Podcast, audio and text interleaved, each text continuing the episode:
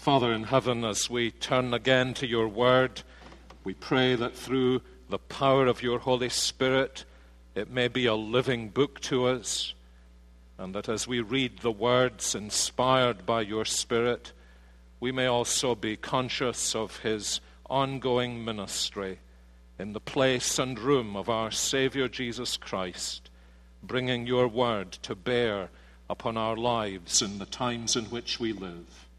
And most of all, we pray that in our worship and through your word, and at the table as we later share in the bread and the wine, we may be conscious of the near presence of our Savior Jesus Christ. And like your disciples of old, feel our hearts burning within us as he spends time in our company and we in his.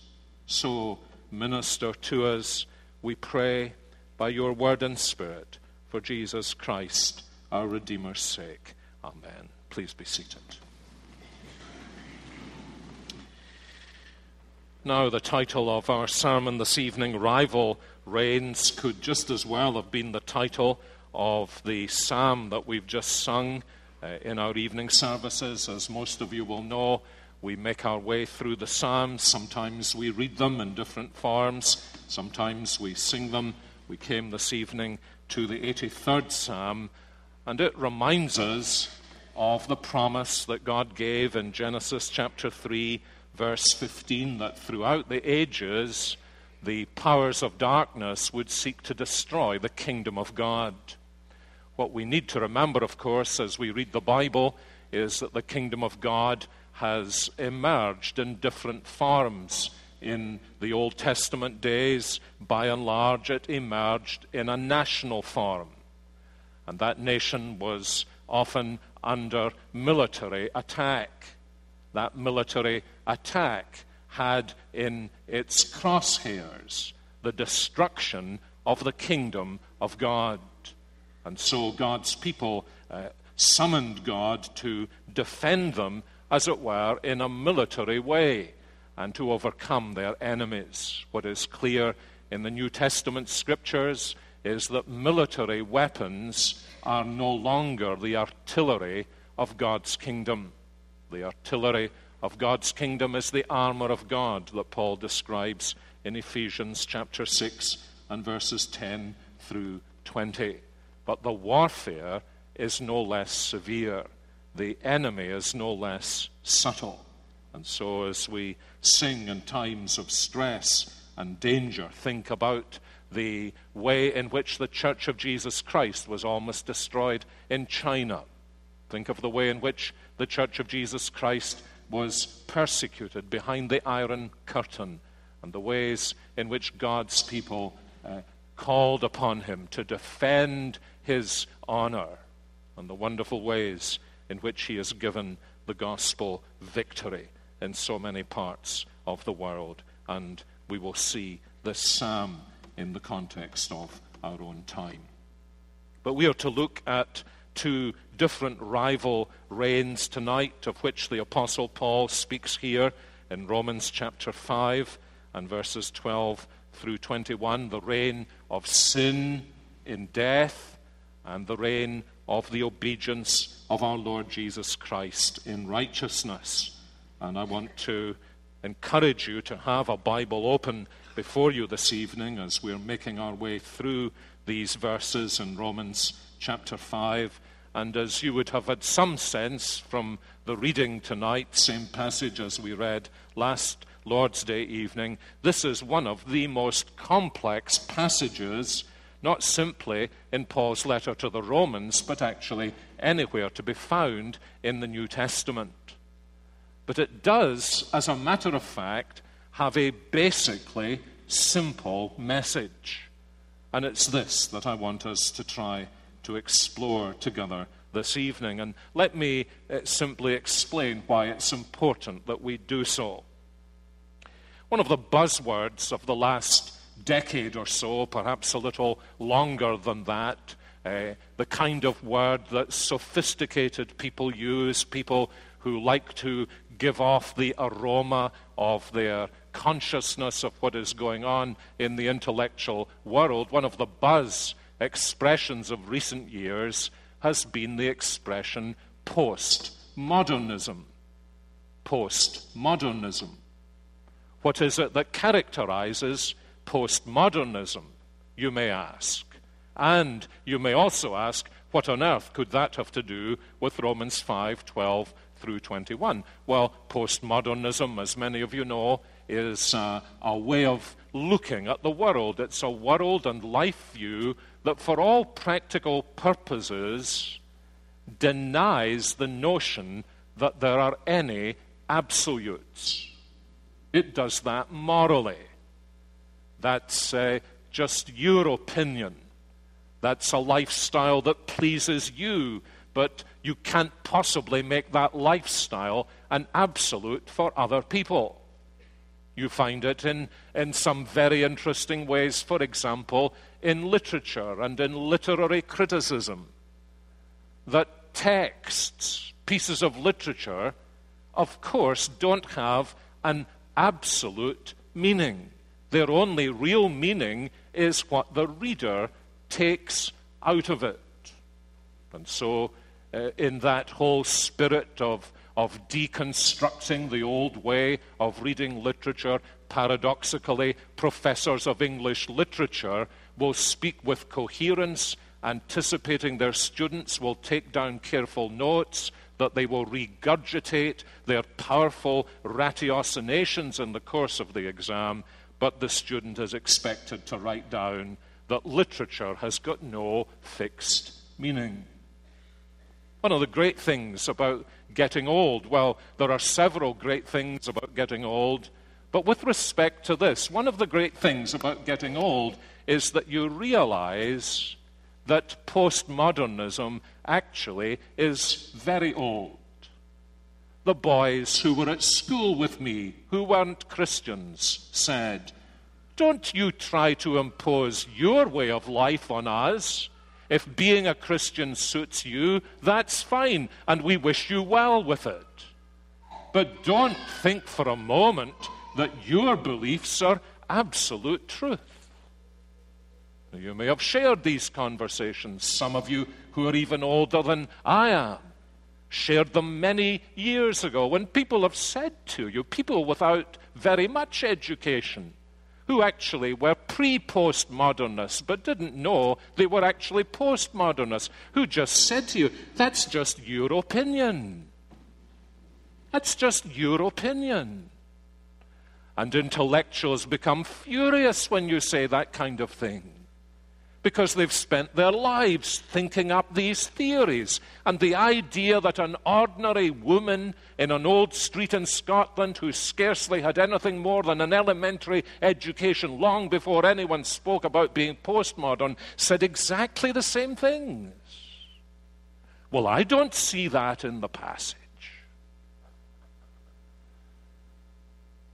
And of course, one of the fundamental aspects of this, and, and you can see it all over the place.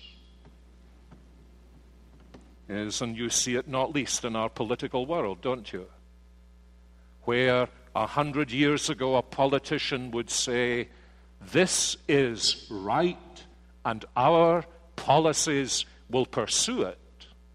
A politician will say, We feel good about these things. And that is why it is important to do it. And you notice what disappears in the modern world is the big picture. What disappears is the point of reference. And as I say, one of the great things about growing old is you feel we've seen all this before. And the other great thing about growing old is that you learn just by experience the principle of the fallacy of the self denying axiom. For example, the great axiom of our day there are no absolutes. And that is an absolute. And you see, in so many ways, as philosophers have understood for years, so many world and life views that present themselves as the new thing founder on the very principle that they give out to be the latest discovery of the marvelous intellect of man. But the result of it all is, and this has been happening in our world for decades and even in a sense for a couple of centuries, the most devastating effect of it is that the young people you know out in the world who aren't Christians, the older people you know who think seriously about life, have got no frame of reference beyond themselves. History has got no meaning whatsoever. It's not going anywhere, and it didn't really come from anywhere. Lifestyle has no meaning beyond your personal meaning.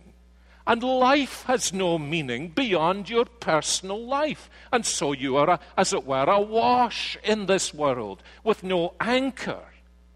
You have no big picture into which your life fits. And so there is nothing that makes sense of your life because there is no such thing as a life that makes sense. Now, why do I say Romans 5 12 to 21 is important? Because Romans 5 12 to 21 gives you one of the most fundamental big pictures the Bible has to offer that makes sense of everything. And we began to see this last Lord's Day evening in this amazing picture Paul is drawing, in which he's, as it were, holding together the very beginning of history with our Lord Jesus Christ, who will bring history to its great focus and consummation in the last day. And he's really saying to us, Paul is saying to us, Dear, dear child of God, if you will just grasp what I want to say to you in these verses, you'll be able to fit your life into the biggest picture of all, and the biggest picture of all will make sense of everything. It will hold you up when life becomes dark and mysterious. It will fill you with joy because of the grace of God in the gospel. And in the context of Romans, he's doing this because, of course, what he's been emphasizing earlier on, in a sense, has been individual. It's applied to everybody, but it's been individual. By nature, we have sinned against God. We are under the judgment and we're exposed to the wrath of God. But the glory of the gospel is that our Lord Jesus Christ has borne the judgment of God to bring us the forgiveness of sins and as he's saying at the beginning of chapter 5, we are beginning to rejoice in the hope of glory. We are even able to rejoice in our sufferings, and we rejoice in God Himself. But now it's as though he's saying, Now, I just want to attach the wide angle lens to your individual Christian life because you need to see that the foundations of your Christian life go down much deeper than your own Christian life. And as he fixes on the wide angle lens, it takes in, as it were, the whole of history from the time of Adam to the time of Jesus Christ. And it's as though, you know, as you watch this picture being opened out to you, that you're meant to think, Lord Jesus, I thought that when I came to you to trust you, I was coming to you for the forgiveness of my sins. And so I would have peace with God and I would go on living my life. I didn't realize that you were bringing me into this amazing world plan. I didn't realize that you were taking me out of the family of Adam and putting me into the family of the Lord Jesus Christ. And I didn't understand the superlative riches of your grace that you pour out upon me in the gospel. And I want us, before we come to the Lord's table this evening, to notice three things that the apostle underlines in these verses, and I think they will be helpful to us.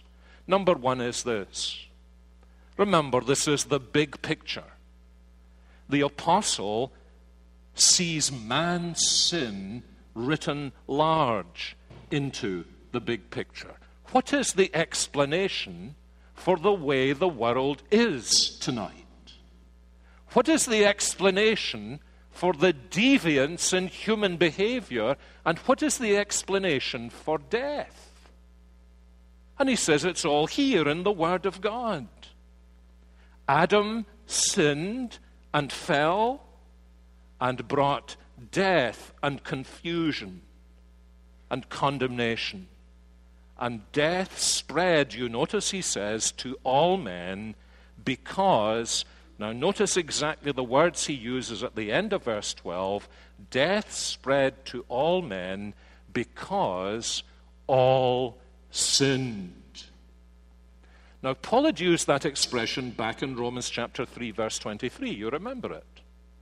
All have sinned and fallen short of the glory of God. And he's speaking there about the way you have sinned and I have sinned, and the tragedy of my life is that I am devoid of the glory of God.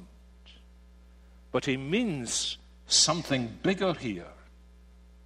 He's not talking here in the first instance about your personal sin. He's talking about Adam's sin and how you have become implicated in Adam's sin.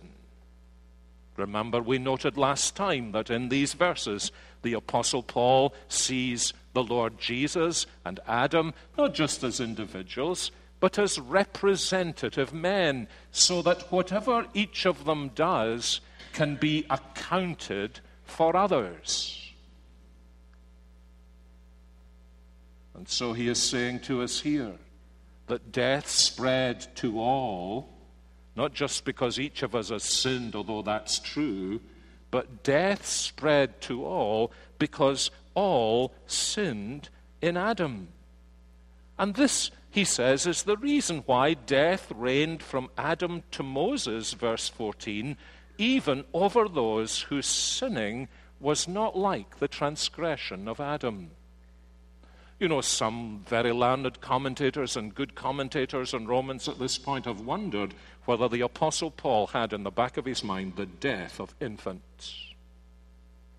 Why do infants die?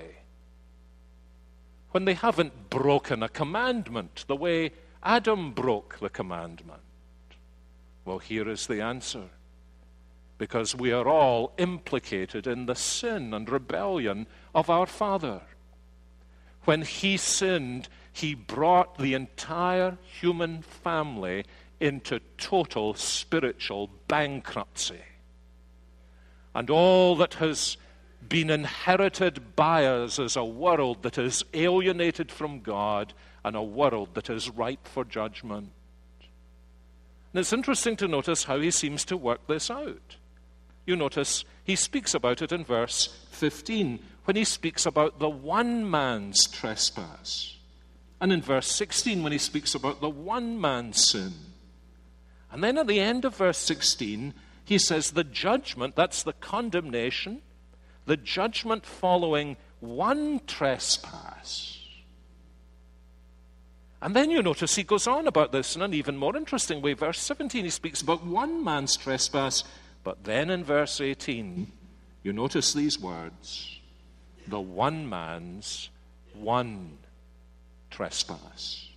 Therefore, as one trespass led to condemnation for all men. Now, the only way that's possible is if Adam's sin, his one trespass against God's clear commandment, if that one sin, as it were, were accounted to everybody in Adam's family. And you see how he's painting sin here into the big picture. And it's a very frightening picture again in verse 19. He speaks about the one man's disobedience constituting the many as sinners. Of course, some people say, well, there's something, there's something strange about that kind of arrangement. There's nothing strange about that kind of arrangement at all. You ask a man whose father is a multimillionaire, you say to him, now, it's a very unfair arrangement that you inherit those multimillions. That's very unfair, isn't it? How many of you who have ever inherited riches have regarded it as so unfair you've given them away? You regard it as perfectly just. Why? Because you're in the family. And that's how God constituted the human race from the very beginning. So don't turn round to God and say, Why did you make this arrangement? When in fact, this arrangement, by its very nature, was, as it were, mapped out to lead to Adam living in obedience to God and bringing great and untold blessing upon the world. But alas, and alack, Paul says, the truth of the matter, you can read it about it in Genesis 3, can't you? The, the truth of the matter is that Adam, our father, sinned and rebelled against God. And in his sinfulness, he brought ruin upon the whole human race. It is a cosmic tragedy. Our father squandered our spiritual fortune. He bankrupted spiritually the entire human race. That's why David says he was conceived in sin and brought forth in iniquity. Not because he thought there was anything wrong about having babies, but because he understood that from the very beginning of his life he was involved and engaged in the sin that had brought such ruin upon the world and he was spiritually depraved as a consequence. And yet, the marvelous thing in the midst of all this is there's just a little phrase that gives us hope. Adam, says Paul, do you notice his language in verse 14? Was a type or a pattern of the one who was to come. You see, while he needs to paint this dark picture, he's actually not so interested in the dark picture as to use the dark picture to help us to understand how bright and glorious the great picture of the gospel is. Adam was, in some respects, a pattern. He was a kind of model of the one who was to come.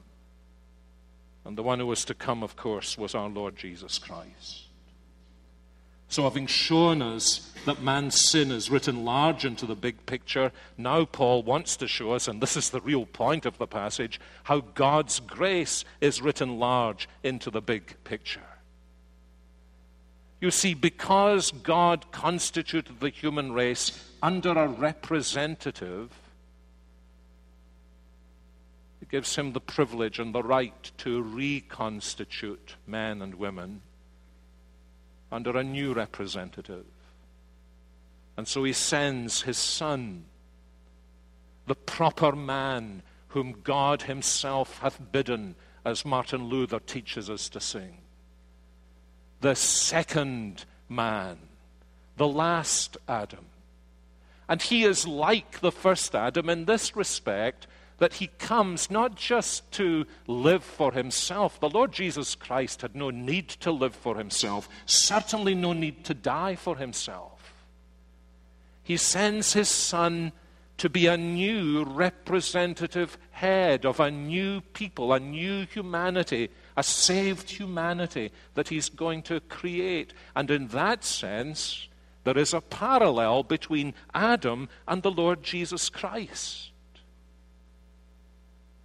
But the thing is, you see, if this new Adam, if this new man is going to save a new humanity, he needs to act in a totally opposite way from the way in which the first man and the first Adam acted.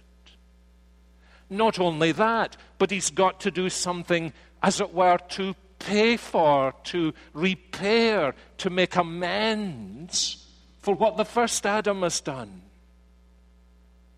And so, although the one sin of the one man brought the whole human race down in condemnation and death, it takes the whole 33 year life of perfect obedience on the part of the second man and the last Adam and then at the end of that perfect life, that he should offer his perfect person up in our humanity, before his Father's judgment and say, as it were, Now, Father, as I stand before you as the representative of those who have been in Adam, who have shared in that sin and tasted that disaster, let that disaster fall on me.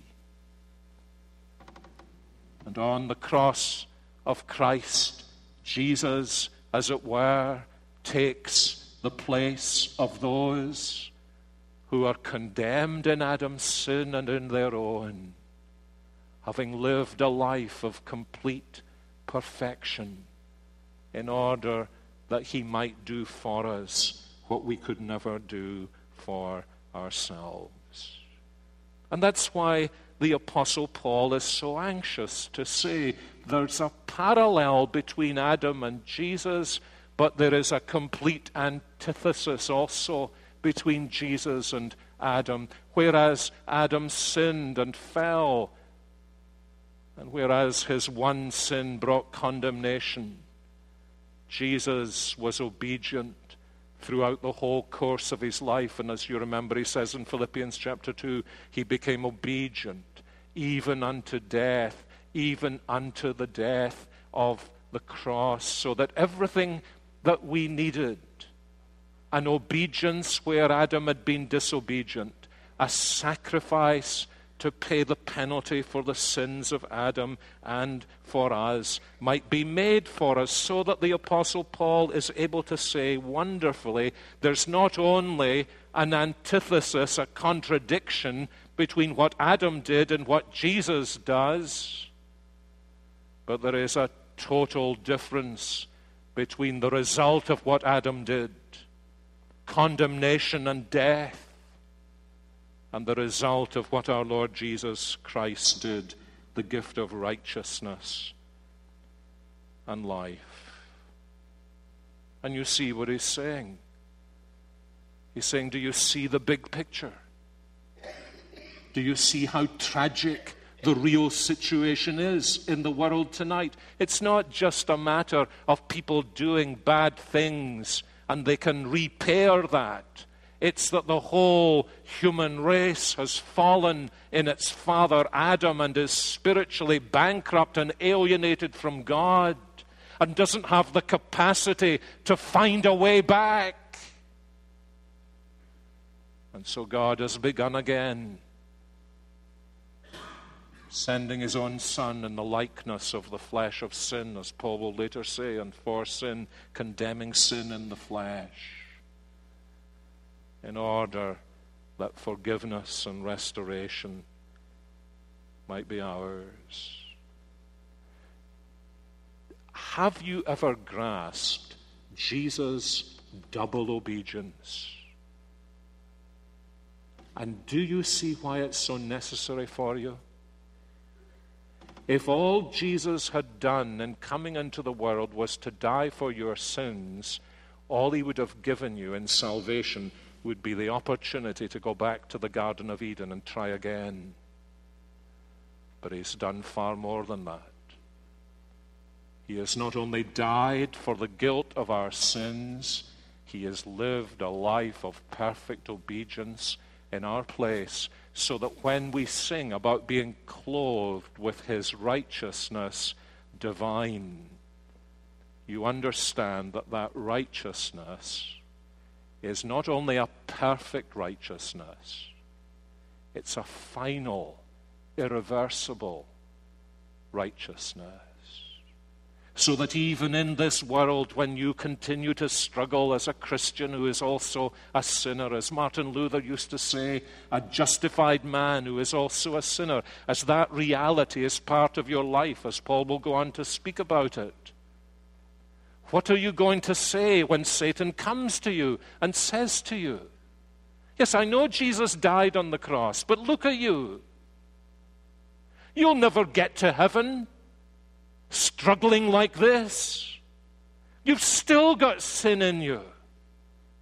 You still fail. You still stumble.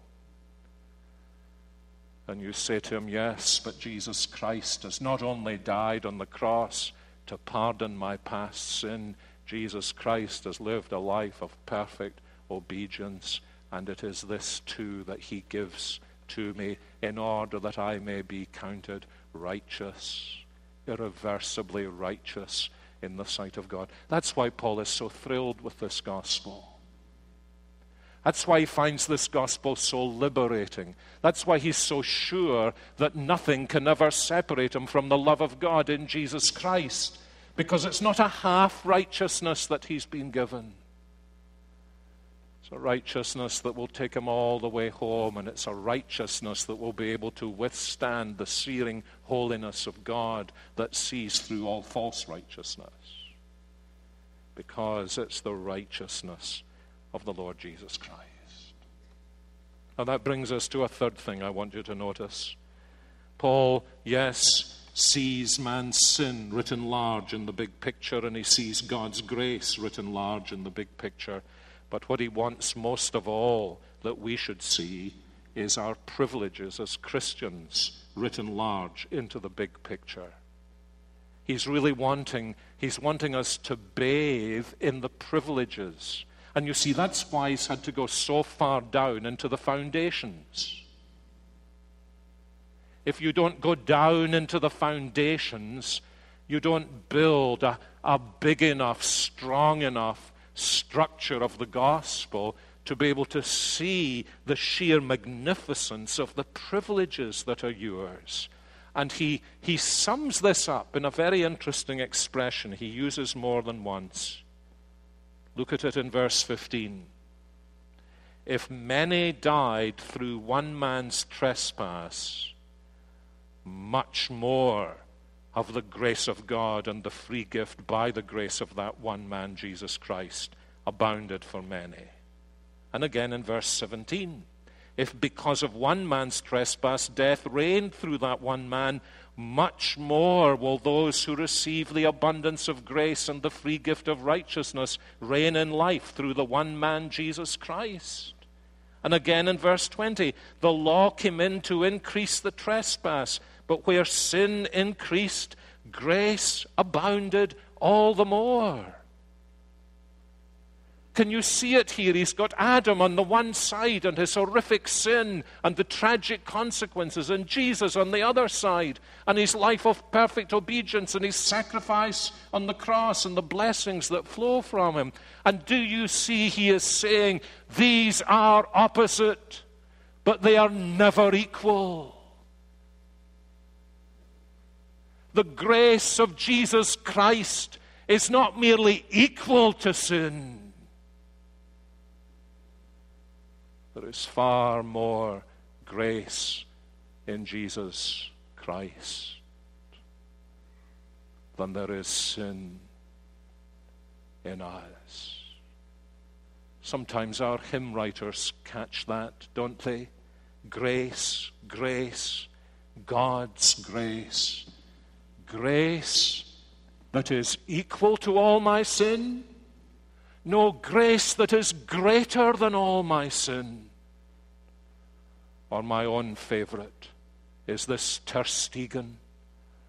Oh, Jesus, full of pardoning grace, more full of grace than I of sin. Or Isaac Watts, in him the tribes of Adam boast more blessings than their father lost.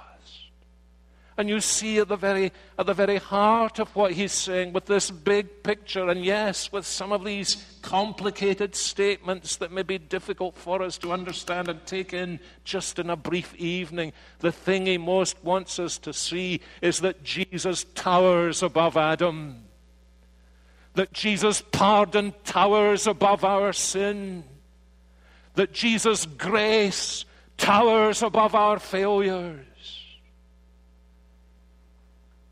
And so we're able to go to Him because He's not just taking us back to Eden, He's bringing us forwards to righteousness, to everlasting life. You see, my dear friends, as I say, this may not be the most uh, straightforward passage for us to grasp. It's worth studying in detail. these concepts may be concepts that we're not too familiar with in the contemporary Christian world. But grasp these concepts, and it puts your life in a totally different perspective altogether. And you at last know where you are in history. But perhaps even more important than that, some of you are the kind of people who, whenever you stumble and fall, are oppressed by your failure. And some of you are very sensitive people and you are easily oppressed by Satan. And you are, as the hymn writer says, bowed down beneath a load of sin by Satan sorely pressed. Some of you are just like that, aren't you? I think that's John Newton, isn't it? How did John Newton know this? Because he'd been a slave trader and he was plagued by the memory of his sins. And he had a friend called William Cowper who was plagued by melancholy. And he needed to know this that Jesus' grace is far greater than your sin. That it is impossible for your sin confessed to Jesus to be greater than his grace. He has oceans of grace. He is not a headmaster or a police officer. He's not a moral policeman giving you points on your spiritual license. He did not come to judge the world, condemn the world, but to save and there is more grace in the Lord Jesus than there is sin in your heart. And so we need to come and sink ourselves in that grace and say, Be thou my shield and hiding place that sheltered near thy side, I may my fierce accuser face. Now, when you face your fierce accuser, what are you going to say to him? Are you going to say, I'm not that bad? No, you're going to say to him, I am far worse than you accuse me of, but Satan, I tell you this there is more grace in Jesus Christ than there is sin in me. And you see, that's what, that's what keeps you swimming. That's what keeps you going. You know, there are some Christian believers, there may be some of us who fit into this category, that were it not for the fact that we meet in the Lord's house week by week, we could hardly keep going. It's the thing that stabilizes us. The fact that God is still speaking to us in His Word, it just holds us going. We struggle. Sometimes we feel we are drowning. Jesus is saying to us, There is more grace in me than there is failure in you. Some of us feel we can never start again. Some of us feel that we have absolutely abandoned all possibility of joy in the Lord Jesus Christ because of our sins. And He is saying, You cannot out sin my grace because there is more grace in me. But Lord, says Paul, Lord, sin is abounding. Interesting that John Bunyan took that verse up and made it the title of his autobiography. Do you know what it's called? Grace abounding to the chief of sinners. Paul knew that because he was a murderer. You don't get much lower than trying to destroy faithful Christians and trying to destroy more. But there was more grace in the Lord Jesus than there was sin in Saul of Tarsus. And the same is true for you. And, dear ones, the reason we can come to this table is this that despite the fact that early one morning in the Garden of Eden, the serpent whispered to our first parents, Take, and eat.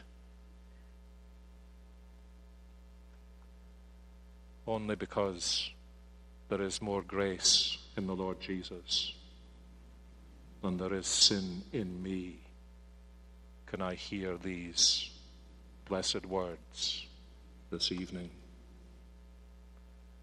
Take and eat.